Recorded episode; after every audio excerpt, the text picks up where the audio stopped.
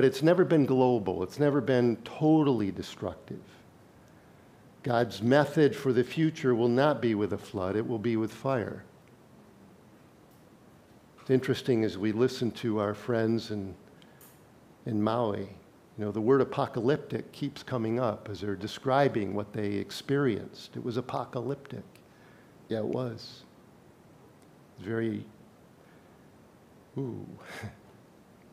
Verse 22 While the earth remains, seed time and harvest.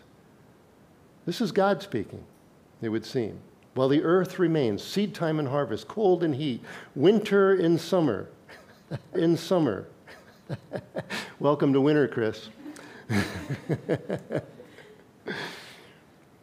the first time the word winter is used. So, evidently, after the flood, the, the atmosphere conditions have changed, and now we have cold in winter, and day and night shall not cease. So here we go. So God blessed Noah and his sons, and he said to them, Be fruitful and multiply and fill the earth. This is the very same thing that God commanded Adam when he made Adam, and he started the whole thing. This is like Earth 201, right? This is a, a reboot, and we're starting all over again. There's eight people Noah, his wife, his three sons, and their wives. And we're starting all over again. And God, God loves fruitfulness. He loves it. He loves reproduction. Okay? God loves children. Right? The disciples had to learn that. It's, you know, the Lord in his busy public ministry, that some of the moms and dads would bring their little kids. Not because there was any special need, it's just because they're kids. We want our kids to touch Jesus and to see this God man from heaven. And the disciples were like, no, no, no, no, no. He's too busy for little kids. The Lord got angry. One of the few times he actually got indignant. And he said, You let the little children come to me. The Lord loves rebirth, He loves reproduction. And so I see a lot of things going on, just, well, a few things, not a lot of things, but a few things here in this reminder of the command be fruitful and multiply and fill the earth. He's actually going to repeat himself again in verse 7. You can look at it. He says, As for you, be fruitful and multiply, bring forth abundantly in the earth and multiply in it. So it's, it's the obvious is there's a physical sense to this. God loves new babies, right? But there's also a spiritual sense. And if we see the correlation between Noah and his family and Christianity and the church, then the Lord loves spiritual growth. He loves new birth, right? We're all born a second time, and that starts a new birth. And the Lord loves multiplication, right? And addition. And He's okay with subtraction, too, by the way. Sometimes divisions and subtractions happen in a church, and it's, it's painful, but the Lord works all things together for good. And it all ends up being great, and God is glorified. Sometimes there's church discipline where there's actually an intended division or subtraction for the health and the sake of the church. So, this, this concept of being fruitful and multiplying, it, yeah, it has a physical, it also has a spiritual, it also has a prophetical. And by that I mean the promise of the Messiah that God had given to Adam in Genesis 3:15, from the woman will come the one who will crush Satan's head through his death and resurrection and his second coming. And so it's a reviving of the hope. It's a reviving of the hope of the promise that God had prophetically given to Adam. Garden of Eden's gone. You all know that, right? The flood has destroyed the Garden of Eden. There was cherubim protecting the entrance to the garden. That's everything's new now. It's a new heaven and a new earth, so to speak. Well, very much so. So, fruitfulness. Verse 2 And the fear of you and the dread of you shall be on every beast of the earth, on every bird of the air, on all that move on the earth, and all the fish of the sea. They are given into your hand. Now, that's, very cha- that's apparently very different Obviously, it's very different because when Noah, when, when God instructed Noah to build the ark, he said, I will bring the animals to you. And so the animals ran for cover, two by two, right?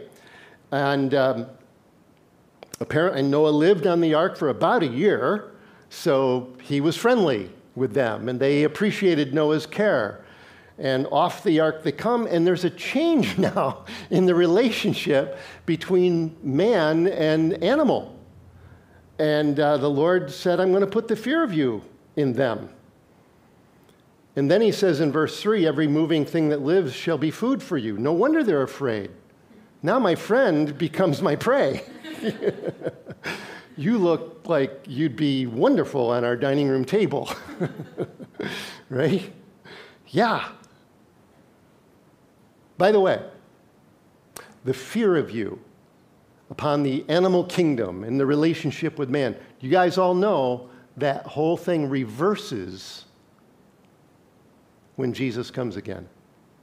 The promise of that is in Isaiah 11. The wolf shall dwell with the lamb, and the leopard shall lie down with the young goat, and the calf and the lion and the fatted calf together, and a little child will lead them. You're going to put a halter on a wolf or on a leopard or on a lion. It says, The cow and the bear shall graze, their young ones shall lie down together, the nursing child shall play by the cobra's hole, and a weaned child will put his hand in the viper's den. So that's, it tells me that God is actively involved in the affairs of this life. And He took His hand off, I guess you'd say, in some way, on the animal kingdom, and there became this, this disruption between man and beast, but it's all going to get reversed. I also find it very interesting that when Mark in chapter 1, when he talks about Jesus going into the wilderness to be tempted by the devil for 40 days, he adds that one little sentence and it says Jesus was with the wild animals. I thought here, and it doesn't say that it was a, a, a, fearful thing and that they were at odds with each other. I think creature saw their creator. I think Jesus is petting the cobra. I have no idea. Right?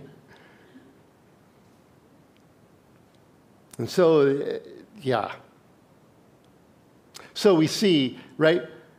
in the New Kingdom, in the New Testament, Peter was instructed. God gave him a vision, and this sheet lowers lowered down from heaven in Acts chapter 10. And on that sheet were all these non kosher foods. And he said, Rise, kill, and eat. And he's saying, Look, what I've called clean, don't call it unclean.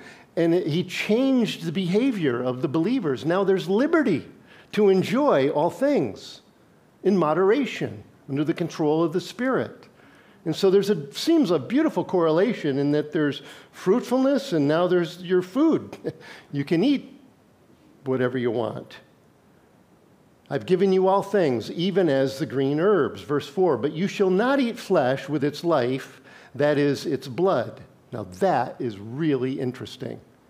So don't act like an animal, kill a creature, and then just dive right in and gorge, right? Bleed it out. right?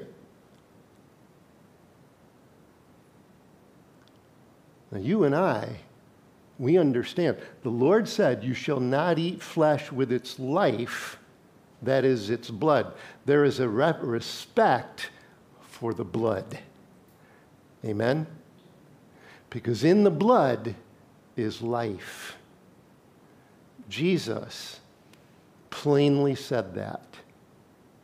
Unless you eat the flesh of the Son of Man and drink his blood, you have no life in you.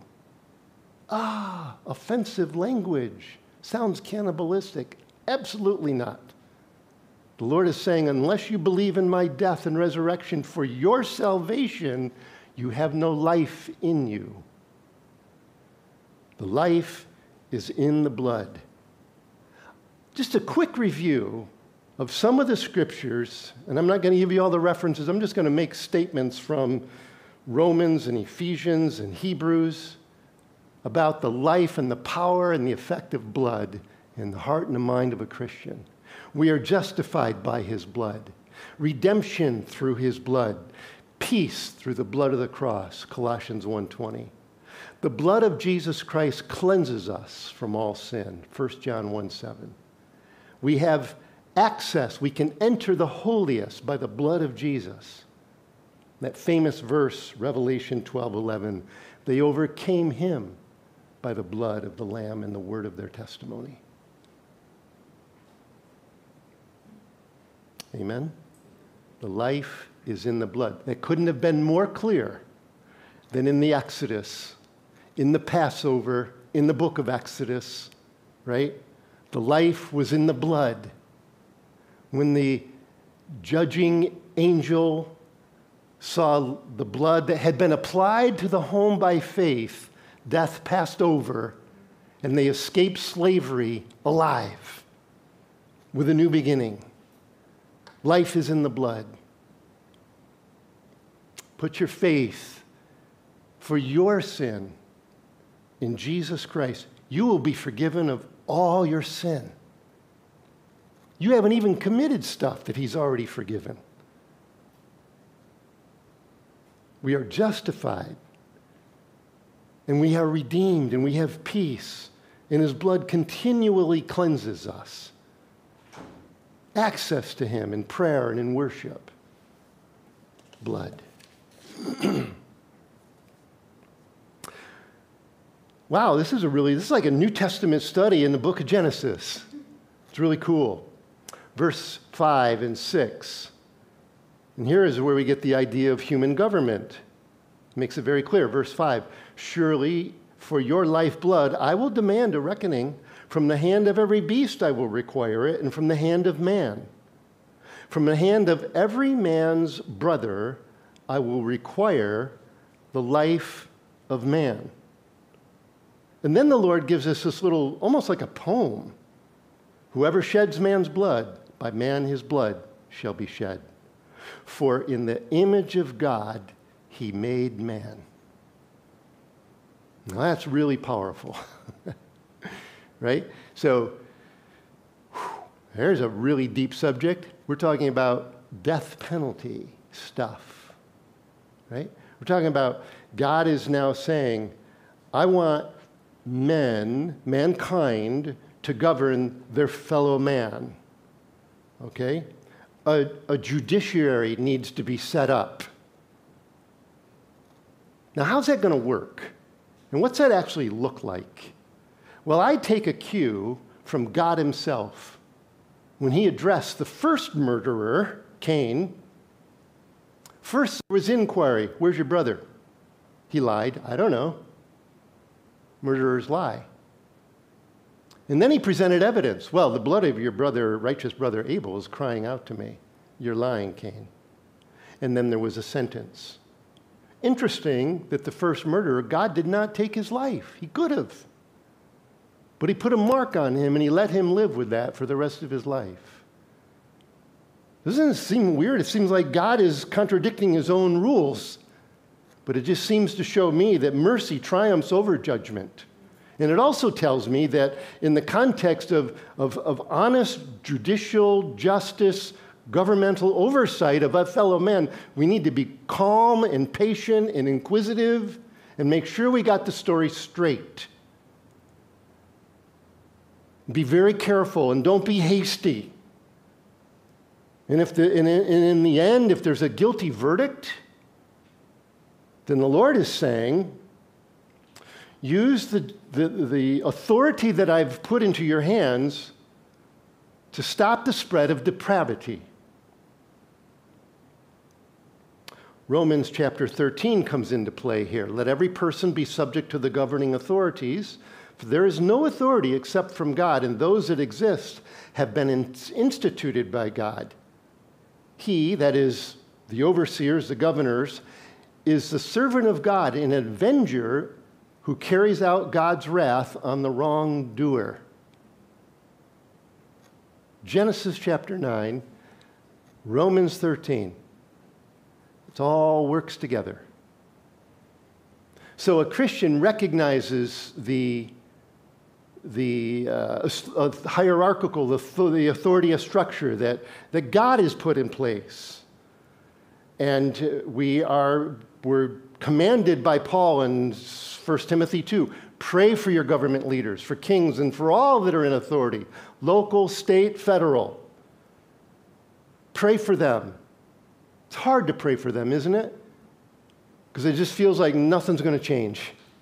It's just such a toxic, broken system that it's every man ruling for their own benefit so they can get reelected or stay in office or to push their agenda. And it seems like nobody's really serving in the fear of God. Maybe that's why we need to pray. There's always a remnant.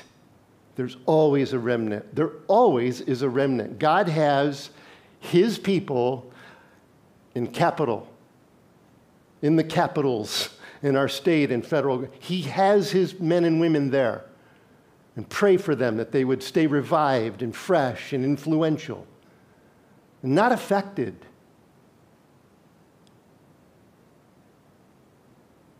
feeling a little stuffy. Priscilla, could you just tap that down butt arrow a little bit? Maybe get a little, little bit of air going here. Okay? So, where are we? Oh, verse 8. Well, the Lord, as we already read, he reminds them be fruitful and multiply, bring forth abundantly in the earth and multiply in it. So, God loves fruitfulness. Amen? Verses 8 through 11 is now the first mention of covenant. Well, it's actually the second mention of covenant, but we get uh, a greater understanding of what this covenant is. Uh, before I get into that, let me just say this a covenant is not a contract, there is a difference. Okay, a contract is, has an end date. There's usually goods and services, and it's not super personal, doesn't have to be, can be. Right? I used to be in sales and I would you know, try to get contracts from my customers so that we could supply them the building materials needed. Loved it. But I'd have relationship. But uh, that's, you know, it's, it has mainly it's, it's not, doesn't require the whole person. I didn't have to get super involved with my friends. And it's usually an end date. When the end of the agreement is over, then it's it. A covenant is permanent, right? A covenant is permanent uh, it's personal, it involves a total people, totally involved with each other. Uh, there's oftentimes, it comes with a sign. I'm talking about biblical covenants, right? And this is the first of several covenants in the Bible.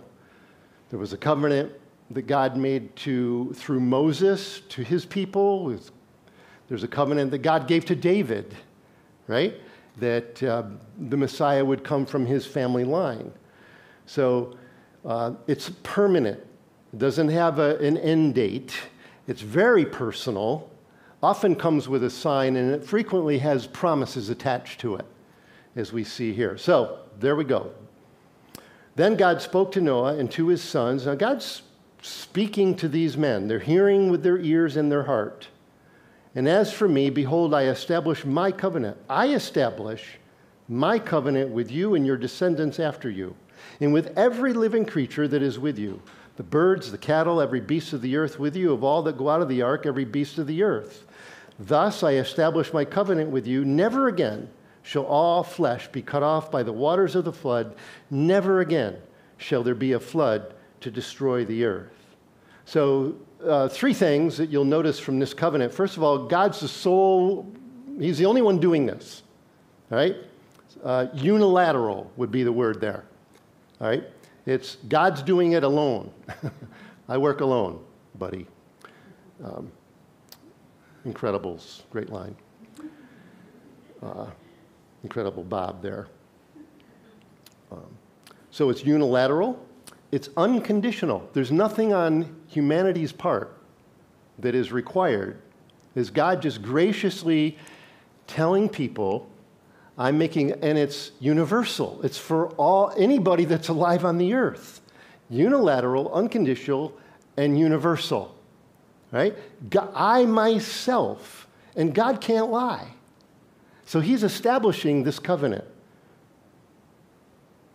verse 12 to 17, then God goes off about the sign that attaches to the covenant. So it's permanent, it comes with a promise, it's very personal, it's between the sovereign God and all mankind for all time. And then he gives a sign. God said, This is the sign of the covenant which I make between me and you. It's very personal. And every living creature that is with you for perpetual generations. It's a permanent thing. I set my rainbow in the cloud, and it shall be for the sign of the covenant between me and the earth. It shall be when I bring a cloud over the earth that the rainbow will be seen in the cloud. And I will remember my covenant, which is between me and you and every living creature of all flesh. The waters shall never again become a flood to destroy all flesh. As I've said earlier, there's been some devastating, tremendously devastating floods, but never on that scale. So God is faithful. Right? He's always been for, for millennia now. Verse 16 The rainbow shall be in the cloud, and I will look on it to remember the everlasting covenant between God and every living creature of all flesh that is on the earth. Derek Kidner said the whole tone of this idea of I will remember, the whole tone of the paragraph is accommodated to our need of assurance. Let me say that again. Because God can't forget. He's not saying, we understand that. He's God. He's eternal. He knows all things. He says, but when he says, I will remember, he, Kidner, I think, caught it very nicely. He said, the whole tone is accommodated to our need of assurance. So we look up or we look out and we see the rainbow. God looks down and he goes like, "Yep, that's the vow that I've made for all time." Pop quiz. Feel free to just give the answer. How many colors are visible in a rainbow? Anybody know? Bev Suey knows everything. Seven right? What are they?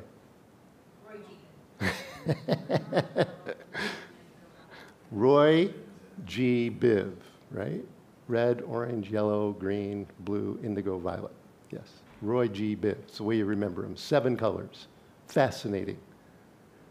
So you've got to have light, and the light gets fused through the water molecule, and it displays the beauty of light. Isn't that awesome? So there's, there's, there's clouds, which would remind Noah, especially of all people, judgment. Oh no, I've screwed up. God's going to punish me now. Oh no, Noah. I'm going to let my sun shine through that water molecules, and it's going to remind you what I said. That's a sign. That rainbow is a beautiful, beautiful picture. Unfortunately, it's been, it means so many other things these days. How many colors in the gay pride flag? Not seven, six. Interesting. Be, it, very interesting, actually, because six is a number for man. Num- seven is the number for completion, perfection. It's God's number. On the seventh day, all things were finished. God blessed the seventh day. It's unfortunate that it means something that's forgotten. God said to Noah, verse 17, This is the sign of the covenant which I have established between me and all flesh that is on the earth. God makes his sun shine on the just and the unjust. And he makes his rain fall on the godly and the ungodly. So whether you're flying a rainbow flag, or where you're trusting in the rainbow, He is gracious and good and forgiving. And it's a reminder. And oh, if our friends would come to realize that God's wrath has been appeased through Jesus for, for sin. Just set that issue aside for a moment and let's just talk about the run of the mill, everyday stuff that we all are subject to. Pride. And, and materialism. And lying and all the things. By the way, you go to the book of Revelation, and John is taken up in the Spirit into heaven. You know what he sees? He sees a throne. And one seating on, sitting on the throne. full of light. Revelation 4, verse 3, and it says, A throne was set in heaven, and around the throne was a rainbow. What's the rainbow mean? The sign of the covenant. What's it actually, what's it mean? It means that God is sovereign, that He's faithful, and we have assurance that He will not judge me if my faith is in Him. God is sovereign. He's faithful. And we have assurance. It gives us assurance. Well, verses 18 to 24. This is pretty weird. now, the sons of Noah who went out of the ark were Shem, Ham, and Japheth. I don't know why they call him Ham. what an interesting name. And Ham was the father of Canaan. All right? These three were the sons of Noah, and from these the whole earth was populated. And it says Noah began to be a farmer, and he planted a vineyard. I checked it out since we live in the land of many vineyards, right? That uh, from the time of planting, and it depends on a lot of conditions and such, but generally from the time of planting to the time of harvest, your first harvest can be about three years or more. Noah knew what he was doing he planted a vineyard. It's his second career, okay? For the last hundred years, he's been a shipbuilder. And now he's kind of, you know, advanced in age and he's starting a second career. He's like, I think I'll just chill out on my little farm. i am going to plant a vineyard, maybe raise some animals. I don't know. But he's, he knew what he was doing. I, I don't think that in this, in this story that he had his first taste of wine. I think that he knew what he was doing. Where did he get the vine to start with? I don't know. Maybe it just grew back up out of the earth. And he began to cultivate it and he began to work the soil. And he was a very smart man, Noah. Um, know anything about vineyards, Jonathan? anyway. Verse 21 then he drank of the wine and was drunk and became uncovered in his tent. Well, it wasn't public nudity, at least that's a good thing. All right? So he got staggering drunk, goes into his tent, and in the midst of it all, he rips his clothes off. And he's lying there, passed out. 22. And Ham, the father of Canaan, you're going to notice that now Canaan gets mentioned here a whole bunch of times. Ham, the father of Canaan, saw the nakedness of his father and told his two brothers outside. But Shem and Japheth took a garment, laid it on both their shoulders, and went backward and covered the nakedness of their father. Their faces were turned away, and they did not see their father's nakedness. So Noah awoke from his wine, and he knew what his younger son had done to him had done to him. I wish you didn't say that. Because up until then, I'm like, okay, Ham saw what he shouldn't have seen. He saw his dad exposed. But it says Noah woke up and he knew what was done to him. And it sounds like maybe there was some sexual abuse, honestly. It, it, your mind goes there, right? You got two men alone in a tent and one of them's naked, right? Um, I don't think that's what happened. Uh, careful study, and I was aided a lot by commentators because I'm trying to make sense out of this. And that caused me to study the words of this text. And it says that Ham told his two brothers outside. And more literally, what it means is he was speaking with delight about the failure of his father, is really what it meant. And he's showing a lack of respect for his dad is really what it is.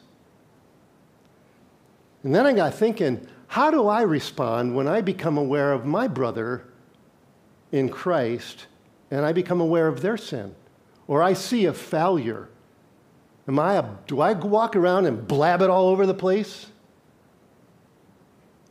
And it's love covers a multitude of sin. Amen. So Japheth and Shem did the right thing. They covered up their dad. We're not going to we're not going to look at this. They showed respect for dad, they showed a respect for God, right? Uh, Ham saw his father exposed, and then he went, and here's what I, how I thought of it. He saw his father was exposed, and then he went out and he exposed his father to his brothers. And in the process, he exposed his own heart. That I don't really respect dad, and therefore I don't really respect the dad that God has given me. And so it's a, that's what happened. So before I move on from this, because we're going to just close with the exhortation here is that I want to bring out is, is finishing well, finishing y- your race well. Get to the finish line. We don't know when the end of our time is, but for Noah, right, it's a second career. He's, he's into his second phase of life now. And the finishing line is becoming a little more visible. And he's, and he's, I just want to use this as encouragement to finish well. And we'll talk about that. But first, a word about alcohol. First, a word about alcohol. It's not wrong for Christians to drink. Okay? It's wrong for Christians to get drunk. The New Testament, uh, in the New Testament, we see wine uh, being used medicinally. Actually, this is just a little side note here, but Paul famously said to Pastor Timothy, Don't just keep drinking water, but use a little wine for your stomach's sake and your often infirmities. And I think the key words are use a little. There's a purpose for the wine, Timothy. It has uh, uh, uh, some healing properties for your ulcers. I don't know anything about that. Maybe you could help us, my friend. okay. All right. Medical residency, that's why I'm pointing to Orist here. okay. All right. Use for a purpose, which leads to the question why do you want to drink? Is it an escape?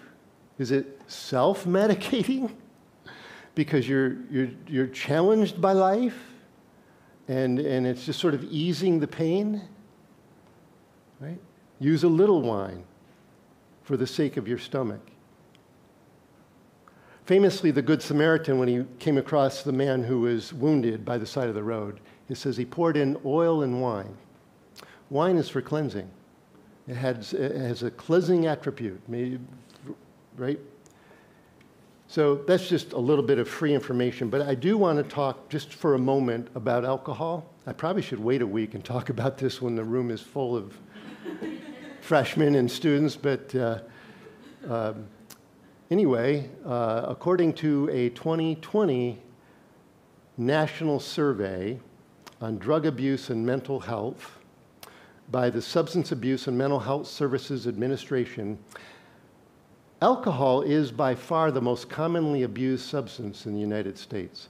Alcohol, by far, by a factor of I don't know what, way more than opiates, which dominate the headlines, overdoses and such. Alcohol. 140 million people, nearly half of all people over the age of 12, reported drinking alcohol in the last month. At the time of the survey in 2020 by this organization, nearly half of all Americans 12 years old and over had consumed some alcohol. 28 million people 12 or older reported struggling with alcohol use disorder, AUD. 12 years old and older. So why do you want to have a drink? Do you understand the risks that are involved here? Right? According to a, a website, alcohol.org, at least 50% of student sexual assaults involve alcohol. I'm talking just like campus ministry now. Approximately 90% of rapes perpetrated by sexual assault events involve alcohol use by the victim and 69% by the perpetrator. In one third of sexual assaults, the aggressor is intoxicated. This became very, very sad and personal uh, about four years ago on Parents' Weekend when the parents came to visit their son and they couldn't find him because Anthony Tsialas had fallen into the gorge and his body was at the bottom. Because on October 24th, he went to the frat to get haze so he could join, what was it, Phi Kappa Psi, and they forced him to drink until he was out of his mind. Polo shirt, which was full of puke. So it hits pretty close to home. Just a word about alcohol.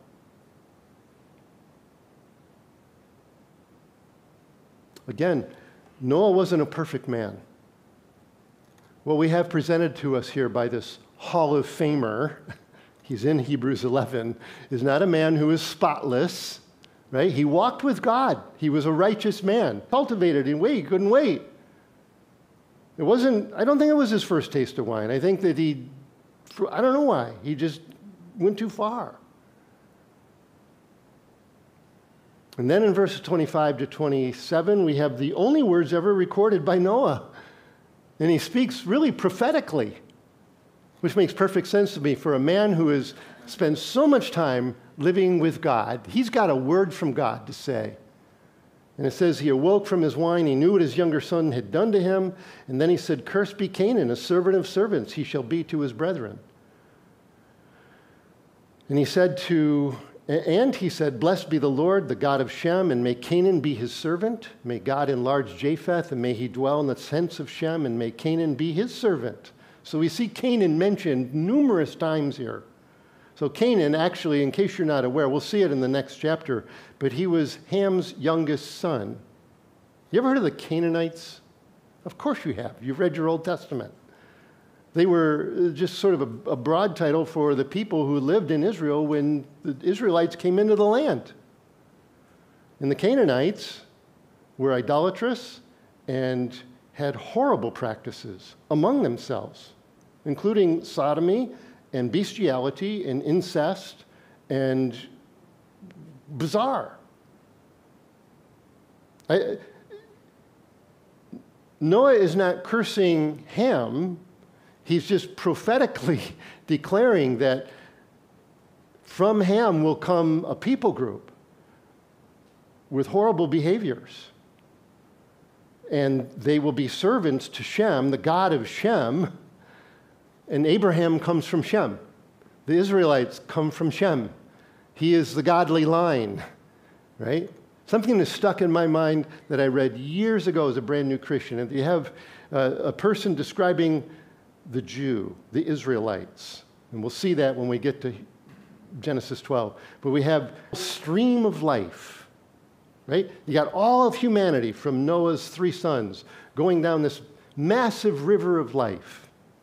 And then at one point in time, God stuck his finger into the river and he just pulled a little, and he pulled out a little tributary. And he separated from the main river his people, the Jew. And they came from Shem. And sure enough, this came to pass because when Israel came into the land, they subdued the Canaanites and they became servant to God's people. May God enlarge Japheth, and may he dwell in the tents of Shem, and may Canaan be his servant. And Noah lived after the flood 350 years. So all the days of Noah were 950 years, and he died. all right? So, chapter 9, there you go. The beautiful picture of exiting into a new life of fruitfulness and liberty and respect for the blood. And the blood is life, a respect for government, living under a new covenant, right? And I just want to encourage how do you finish well? I want to encourage you to finish well. Genesis, I don't know if we'll see you again. Right? Who knows what life has for us, for any of us. So the Lord's saying, finish well. Noah, maybe he finished well. It's a bump in the road. Wasn't, he didn't lose salvation, right? He's still a righteous man and he ends up in the hall of faith and he inherited righteousness. He went to heaven. We'll see the man someday, right? But my friends, finish well. We have to be as alert after the victory as we were before the battle. And they're only saying that because it would seem that Noah just had kind of a, a, a, lapse of advancing. And it seemed like he just settled in and maybe got a little too comfortable. Seldom does a Christian indulge the flesh when engaged in a trial or affliction. But often does a Christian indulge the flesh when they let down their guard. David stopped fighting. It was a time when kings should go to war. David said, You guys go ahead, I'm going to stay home. Two days later, he's in bed with another man's wife and then murders her husband. You have to be as diligent after the victory as before the battle. So, what do we do? Abide in the vine. Seems like an appropriate verse based on this whole story of planting a vineyard, right? This whole idea of a vineyard takes on an all it takes is personalized by Jesus himself. I'm the vine. I am the true vine. My Father is the vine dresser. You are the branches. He who abides in me and I in him bears much fruit, for without me you can do nothing. So here's what I would say to ourselves stay thirsty, my friends. right? You know, when Jesus talked about someone who comes, he said, Blessed are the poor in spirit. That's the way we live.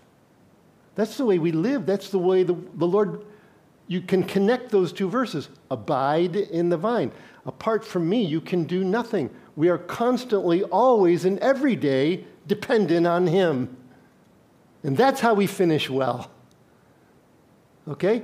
Humble yourself and realize I don't have the grace needed to engage with myself, my wife, my kids, my family, the church, my community, the people I go to school with, the people I work with. I can't do this on my own. Blessed are the poor in spirit. And the word is literally somebody who is reduced to nothing but the clothes on his back, zero assets, completely dependent on something outside of himself to survive. Oh, how happy is that man! Abide in the vine, be filled with the Spirit. Ephesians 5:18 seems like an appropriate verse. Don't be drunk with wine, wherein is debauchery, but be filled with the Spirit. One of my favorite verses is in the Song of Solomon, the opening verse. Your love is better than wine. I thought, why? Well, because of the effects of wine wear off. Love never fails. Amen? Keep yourselves in the love of God. And don't get worried about repetition in your Christian life. I sometimes get hung up on that. Because I'm sometimes like, Lord, here I am again, and I feel like I'm saying the same thing again for the billionth time. I need you. I need your cross. I thank you for the cross. That is a sign of dependence. And the Lord, it blesses his heart. The Lord said in his heart, Oh, that's beautiful. What I'm this worship that's coming up to me. It's a pleasing aroma. Be filled with the Spirit. Wine is a depressant, the Spirit is a stimulant. He gives us the love of God and power and self control and joy and peace and gentleness and patience and kindness and goodness. Finish well. Abide in the Lord. Be filled with the Spirit. Press on toward the goal. Paul's words. One thing I do, that's Paul. One thing. Forget what is behind, accomplishments and failures. I tend to remember both a lot. Forget that. That's the one thing. And straining forward to what lies ahead, which is heaven. It is seeing Jesus face to face and living with the multitude of saints and the angels and the glory forever and ever. Amen. Let's stand.